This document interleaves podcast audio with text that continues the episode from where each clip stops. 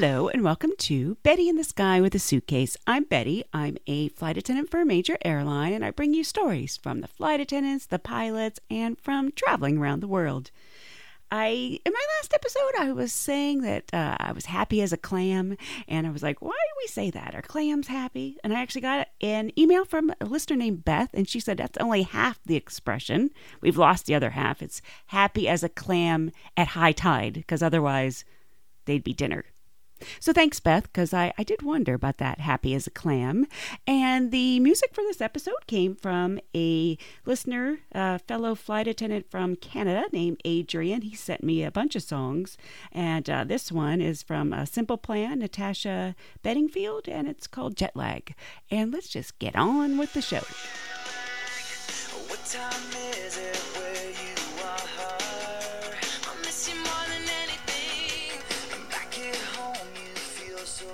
Don't know if you guys heard this news story, but it sure was interesting. I'll play you the news clip, and then I'm going to play you um, a clip from my favorite, one of my favorite podcasts, Wait, Wait, Don't Tell Me from NPR, where they're making fun of the story. Room. Then the musical chairs the flight attendant who had to jump into his chair. An emergency landing followed, and so did big questions about safety in the air. And here's ABC's Lisa Stark. The military jets were ready to scramble, the airport on alert, after an ominous radio call from Flight 6132 at 10,000 feet and approaching LaGuardia. The captain was missing, and a passenger was trying to get into the cockpit. The captain has disappeared in the back, and uh, I have someone with a thick foreign accent trying to access the cockpit. Chautauqua Airlines, which operates the regional flight for, says when the plane was put into a holding pattern over New York, the captain went to use the bathroom. The airline says its security protocol requires two people in the cockpit at all times. So the one flight attendant on board went inside and locked the door. Then things got strange. The captain got trapped in the bathroom, a jammed door. Eventually, he roused one of the 14 passengers and gave him the secret cockpit password so he could get help. I'm not just surprised that the captain would give a passenger the code, I'm, I'm kind of astounded. The first officer was shocked too. What I'm being told is he's stuck in the lab, and uh, someone with a thick foreign accent is giving me a password to access the cockpit, and I'm not about to let him in. At the end of the day, it was an unknown person and an unknown voice trying to access the cockpit, And you don't open the door. and you don't open the door. Ultimately, the flight attendant came out of the cockpit and was able to free the captain. The captain, uh, myself, went back to the lavatory, uh, and the door latch broke, and had to uh, fight my way out of it. There is no issue, no threat. Still, this incident does raise questions about whether some procedures may need to be changed so that a bathroom break doesn't trigger a security alert. David? Lisa Stark on this story all day. Lisa, thanks. A LaGuardia bound plane almost didn't make it this week when the pilot blanked. Oh, he got locked in the uh, restroom. He did. He locked himself in the bathroom and couldn't get out to land the plane. It really couldn't get more embarrassing for the flight crew. The pilot ran for a quick bathroom break and accidentally locked himself inside. The pilot eventually got out, but from now on, pilots are required to bring the key and the big wooden keychain along with them. Use the bathroom.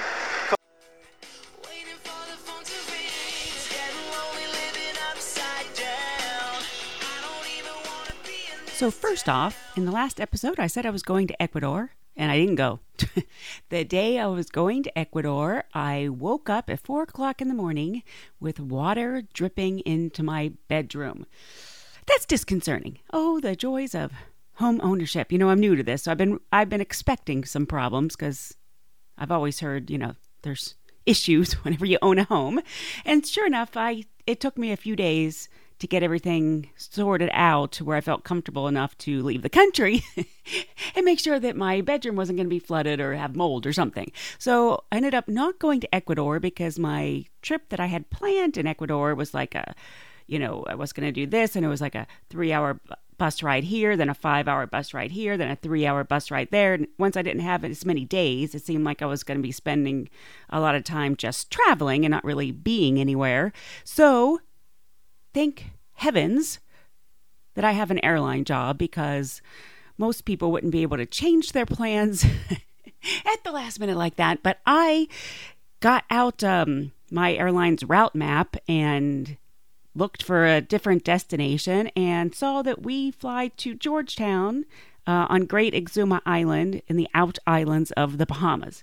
And I've always wanted to go to the Out Islands of the Bahamas. So now that we fly there and I don't have to, you know, get a ticket on another airline to get there, I thought, okay, I'll go there. So I quickly went on the internet and looked at hotels and emailed the cheapest hotel I could find there. Because that is my MO. And uh, I got an email back from the woman saying, You know, we've been on vacation, uh, we've been out of the country. So, you know, the place needs to be weeded and the bar's not open and the restaurant's not open, but we'll give you a great rate on the room. And I was thinking, great, because the, it was already the best rate on the island. So she's going to give me a deal. Then perfect. So I, I emailed her back and said, great, I'll be there in two days. so in those two days, the next day, apparently, she sold the hotel. So I get there and they're all excited and they say, uh, we sold the hotel. They're going to tear it down and build something fancy, and uh, you're our last guest. you're our only guest right now, and you're our last guest. I've never been that before, the last guest at a hotel. And uh, it was actually kind of fun. They gave me an ocean view room uh, because there was nobody else at the hotel. And I was joking with some of the people at the really expensive hotel. there's some really expensive hotels there. They have hotels there where you can have a butler. What do you need a butler for on vacation? I didn't even know butlers still existed, but I guess they do. And I can see having an assistant, you know, celebrities have an assistant to pick up the dry cleaning, to go to the DMV, you know, chores. But what do you need someone to do on vacation? Like, what what do you need a butler for? But anyway, I was joking with the people at the Butlered Hotel that, excuse me, but I actually have the more exclusive accommodations because I have my own hotel. so whenever I would talk to the local people on the island and I'd say where I was staying, they'd go, what? They start laughing at me because they're like, is that place condemned? Or I thought that was closed. And I'm like, no, I'm there. I'm staying there. And so I hadn't rented a car at first because they drive on the other side of the road. I've always been nervous about that. And I'm always cost, cost conscious anyway. And most places you can walk, it's a small island, or I thought I could rent a bike. I like to do that on vacation too. Um, but you couldn't rent bikes there and it was because my hotel uh, it was a good like 35 minute walk into ho- into town. And like if you went to the grocery store or something it was kind of a long walk carrying stuff back it get a little hot. And so it's customary on that island to hitchhike but you know i'm not very comfortable with that. So the first i'd say two days i'd walking and uh, again the locals were laughing at me. It's like oh it's the girl that's always walking.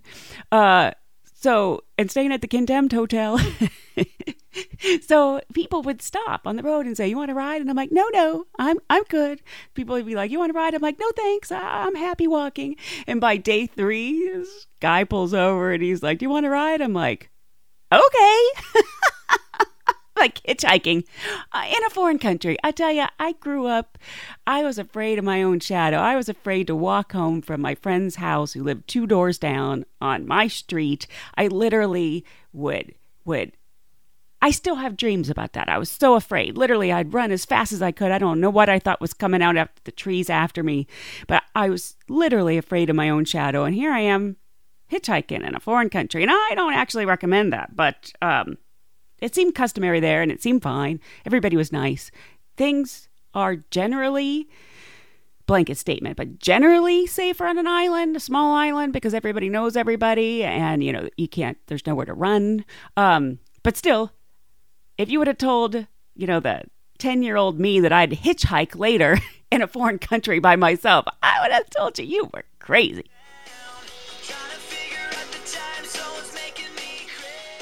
All right, this is a story from a long time ago, probably in the middle 70s. Okay. And I had uh, the famous actor, beautiful man, Cary Grant. Oh on board. Oh yeah, yeah. He was. He's just, just. He's just as gorgeous as you always thought that he would be. And he was an older man at that time, and he was working for Fabergé Cosmetics. So there were not that many people flying in first class at that particular flight, and he came and talked to all the flight attendants and he said, You know, I'm working for the fragrance company now. I'd like to send all of you a gift. And we're thinking, Yeah, yeah, right. You know, this is really going to happen. From Cary Grant? From Cary Grant. So he took all of our names and addresses. And about two weeks later, at our home was this gorgeous gift pack of cosmetics, fragrances, and things like that. And so then I, I asked him to what did he attribute his good looks and you know youthful he had beautiful skin and he says oh it's from my grandmother. He said she had the skin of a baby's bottom. And i think he said she lived to like 96 or 97 so that's that's a, a gift from Cary Grant. A gift from Cary now Grant. that's glamorous. It was very glamorous yes.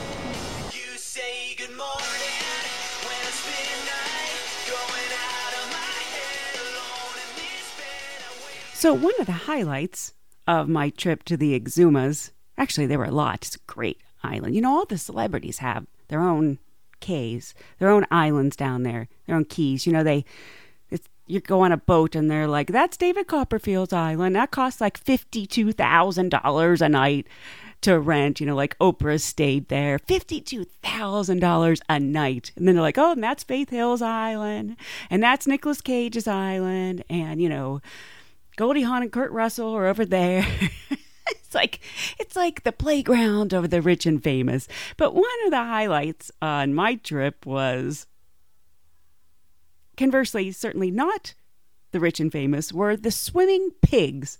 They got pigs that swim. I didn't know pigs swam. Did you know pigs swam?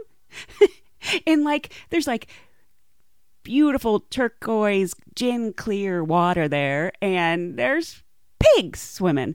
Uh, guess what happened? And I, I've heard different versions of the story, but I think what happened was some guy brought these pigs to this deserted island and he was going to make a business out of it. You know, he was going to pigs. And anyway, it didn't work out his business and he just left the pigs there. And as people on boats would go by this island with the pigs on it, they'd feel sorry because they didn't really have much there, you know, they were, you know, they were fending for themselves, and there wasn't that much to eat on the island. So when they would go by, they would, um, they'd feed the pigs. So the pigs started to think, hey, boats mean food, so they would swim out to the boats whenever they heard a boat. So now there's been many generations of these pigs, and they know that they're going to get fed, so they go swimming out to the boats uh, for food. And I guess any animal would do that. I don't know.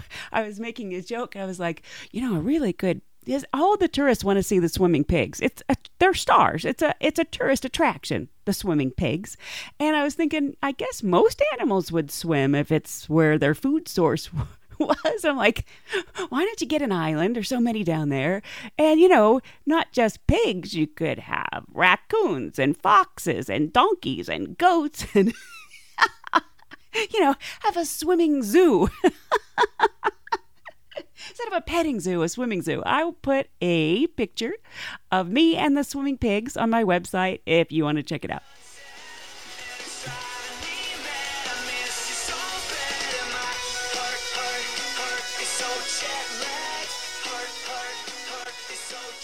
So I have this. Um, I was working A, and I was in the back helping the other flight attendant. And is she had to been like 17. She comes to the back. She says she's about to get sick. So we're scrambling around trying to get a bag, and as soon as I swing open a bag, she throws up all over the walls. So she looks at us, and I'm like, Are you gonna help us? And she just goes into the bathroom. She comes back out, she steps over her vomit and goes back to her seat. So this lady I'm working with, she's like a mother figure. She cleans up all the throw up. And I'm like, why are you doing this? Have her come back here and do this. The same trip, I promise you, three days later, the same girl comes back on a plane and she has a twin sister. And I'm like, Are you feeling better today? And she just she just looks at me in awe and I'm looking at her twin sister. I was like, Oh my god, double twins? I can't have it. So that's my little story. yeah. Are you feeling better? I was like, Oh my gosh, she's back.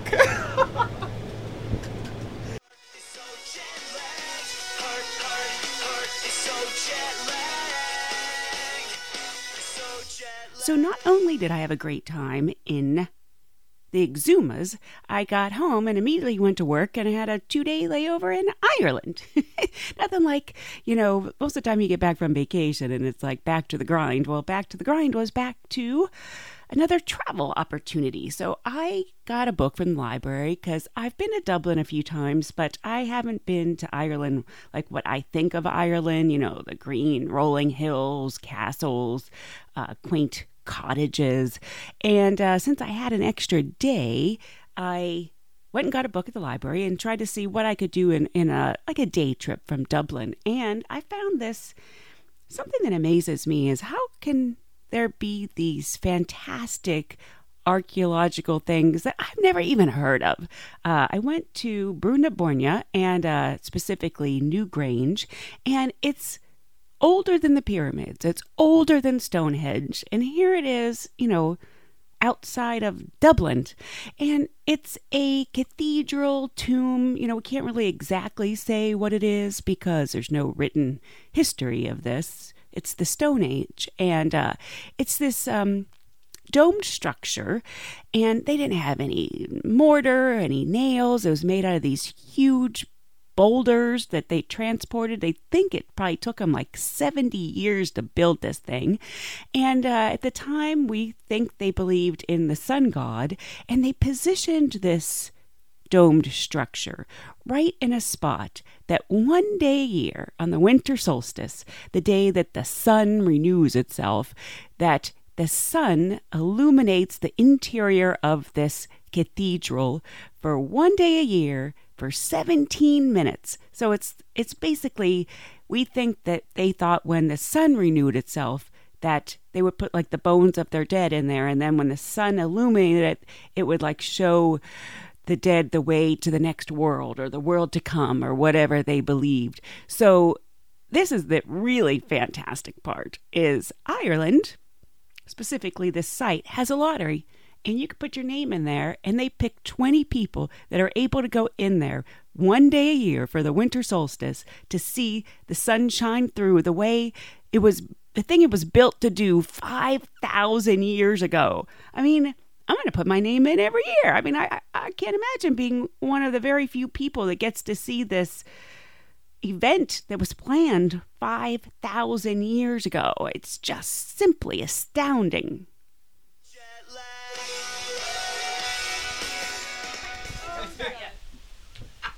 Okay, so my repeat pilot comes in with his dad, and he said, Dave says, "This is my dad, Jack." I said, "Hi, Jack," and Jack says, "Don't ever say that to a pilot."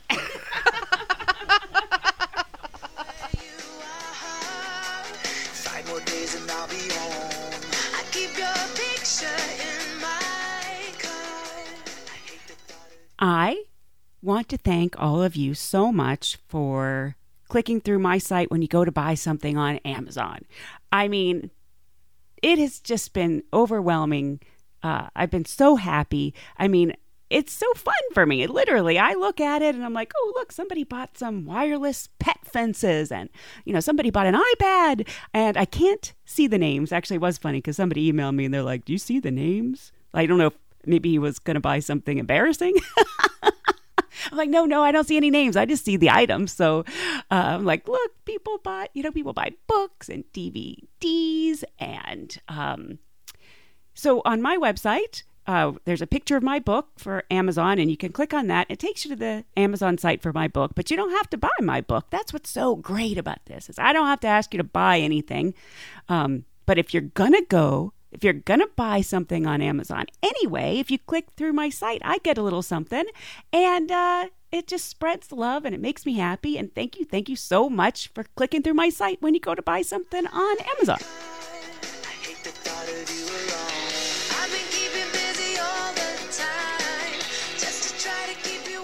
So it's the Christmas season, and uh, I was talking about those swimming pigs. So I brought my Santa suit actually with the pigs, it was deep water.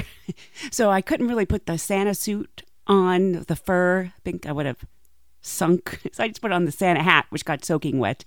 And uh, I took a picture with the pigs for my Christmas card. And every year, I think I've mentioned before, I do, I make these cards every year. And every year I get some dumb comments from people. like, you spend all this time making these cards and I get these crazy comments like the one year I covered myself in mud and somebody was like, You're not gonna send that photo to any uh ex boyfriends, are you? You know, it's not very flattering. And which I thought was funny because if I sent a glamour shot of me every year, people would think that was weird. Kind of like, you know, Oprah being on the cover of her magazine every month. You know, like you can't send a, a, pretty picture every year because that's weird. And um, then I get the other comments, which like the year I went skydiving in the Santa suit, somebody was like, "Well, you didn't really skydive," and I'm like, "No, I just strapped some stranger to my back and uh, got a wind tunnel." To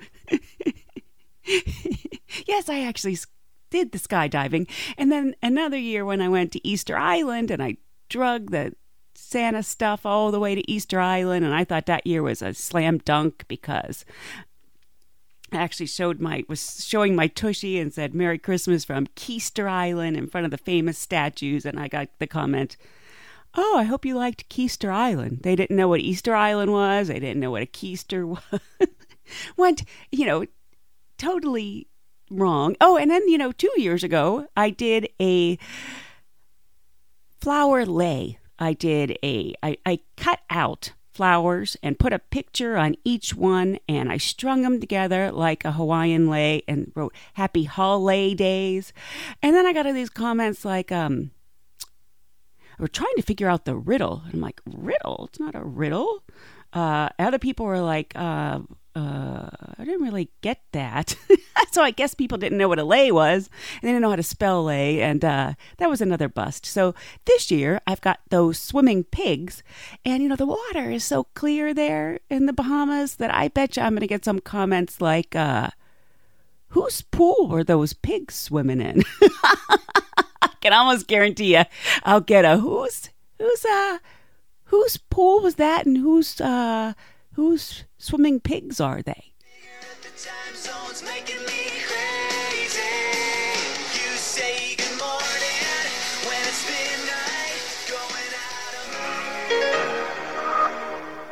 Some unhappy travellers on an Austrian airline flight from India to Britain claim they were forced to pay more than $31,000 in cash to complete their journey. UK media is reporting that more than 180 passengers on a chartered Comtel air flight from Amritsar, North India, spent six hours on the tarmac in Vienna during a refueling stop after getting this message from the airline. But we need some money to pay the fuel, to pay the, the airport, and to pay everything we need. So, you, if you want to go to Birmingham, you have to pay. We can't do anything. Passengers reportedly said the airline then threatened to remove their luggage from the plane if they did not pay the money. Some travellers were even escorted to ATMs to withdraw cash. That's what I call the unfriendly skies. hey, now you gotta, you know, you gotta cough up some more cash for gas, or else we're gonna ditch your bags.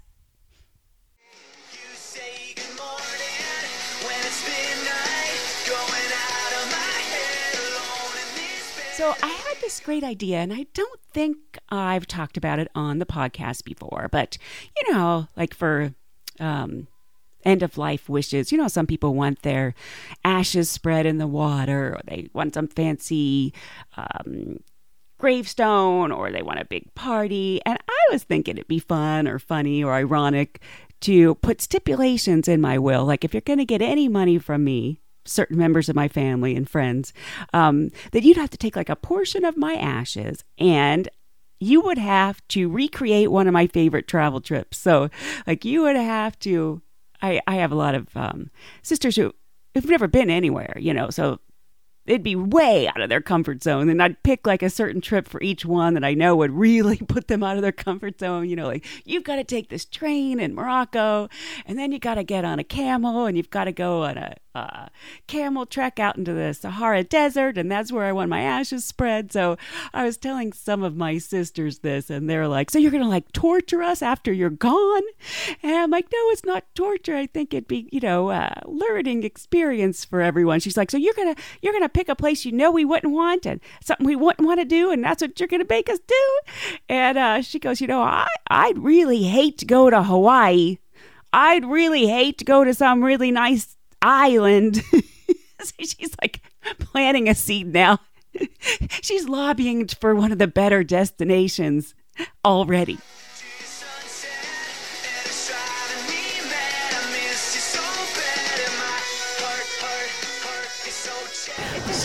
she'd been flying for about 30 years and she said the most embarrassing thing that ever happened to her on an airplane she was on a small airplane and she thought she heard something around the corner. So she's, you know, kind of sitting on the jump seat. So she just, you know, she's down low, and she just kind of looks around. Well, the woman sitting at the window had thrown up all over the man sitting on the aisle. And so, uh, as soon as she smelled it, she got so sick, she threw up all over him. And then when the lady saw her throw up, she did it again. And then twice these two threw up on this man, and he's just sitting there the whole time. he, he goes, he looks at him, and he goes, Are you guys through now? so he goes in the bathroom, and she's knocking. Are you okay? I I mean, she's saying, I'm so sorry, I'm so sorry. She's knocking on the door profusely. He had literally hand washed his entire outfit in the sink, put it on wet, and came out. That's a good sport. and of course, he was furious. He said, I'm never flying this airline again.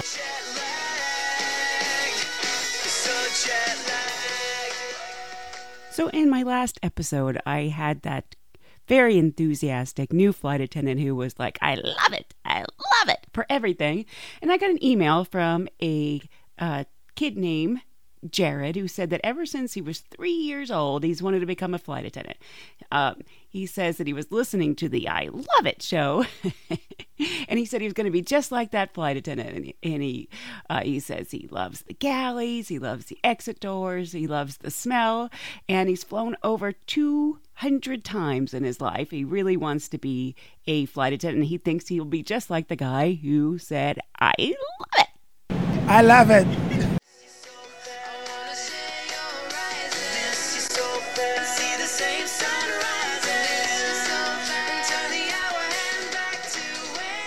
So another fun thing on the Exumas is they make conch salad there. You know, they they get the conch right out of the shell and they they put some lime juice and some salt and some orange juice and they you know from fresh oranges and fresh limes and they put some peppers and some onions and you just eat it right like that right you know it just came right out of the ocean but the byproduct of the conch salad is what's left of the conch what they don't put in the salad they just throw it right back in the sea. And so a bunch of stingrays you know free food just like the pigs. The stingrays are always there. There's like four or five of them there's a baby stingray. You can feed them. You can pet them. They seem to like people or maybe it's just because you're feeding them i don't know. But it is amazing how they almost seem like pets. They seem so friendly. And I was just amazed. They're just so interesting looking. And I was saying to one of the local guys, I'm like, yeah, you know, they're like, their their wings are like almost like bat wings. And this guy said, he goes, the big man conjures up all manner of creatures. And I was like, what'd you say? And he goes, the big man he conjures up all manner of creatures. And I was thinking, that is so true. and, you know, petting the stingrays and seeing the swimming pigs, you know, I never, never, ever take for granted any of these things. And I'm always so amazed that I get to do them. And I was reading this book called The Dovekeepers, and there was a quote that really got to me, and it said, As fortune comes to you, so does it slip away. And I realize that any of these things I get to do, it could all slip away at any moment. So I'm always so thankful that the big guy conjures up all manner of creatures.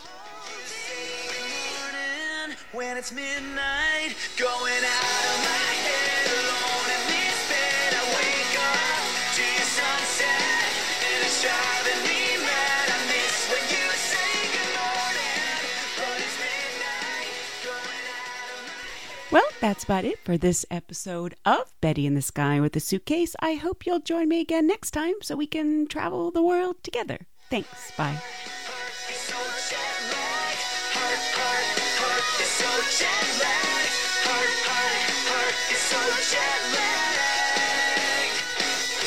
Jet lagged,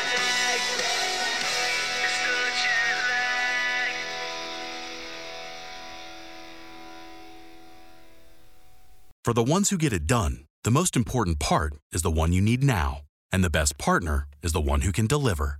That's why millions of maintenance and repair pros trust Grainger, because we have professional grade supplies for every industry, even hard to find products. And we have same day pickup and next day delivery on most orders. But most importantly, we have an unwavering commitment to help keep you up and running.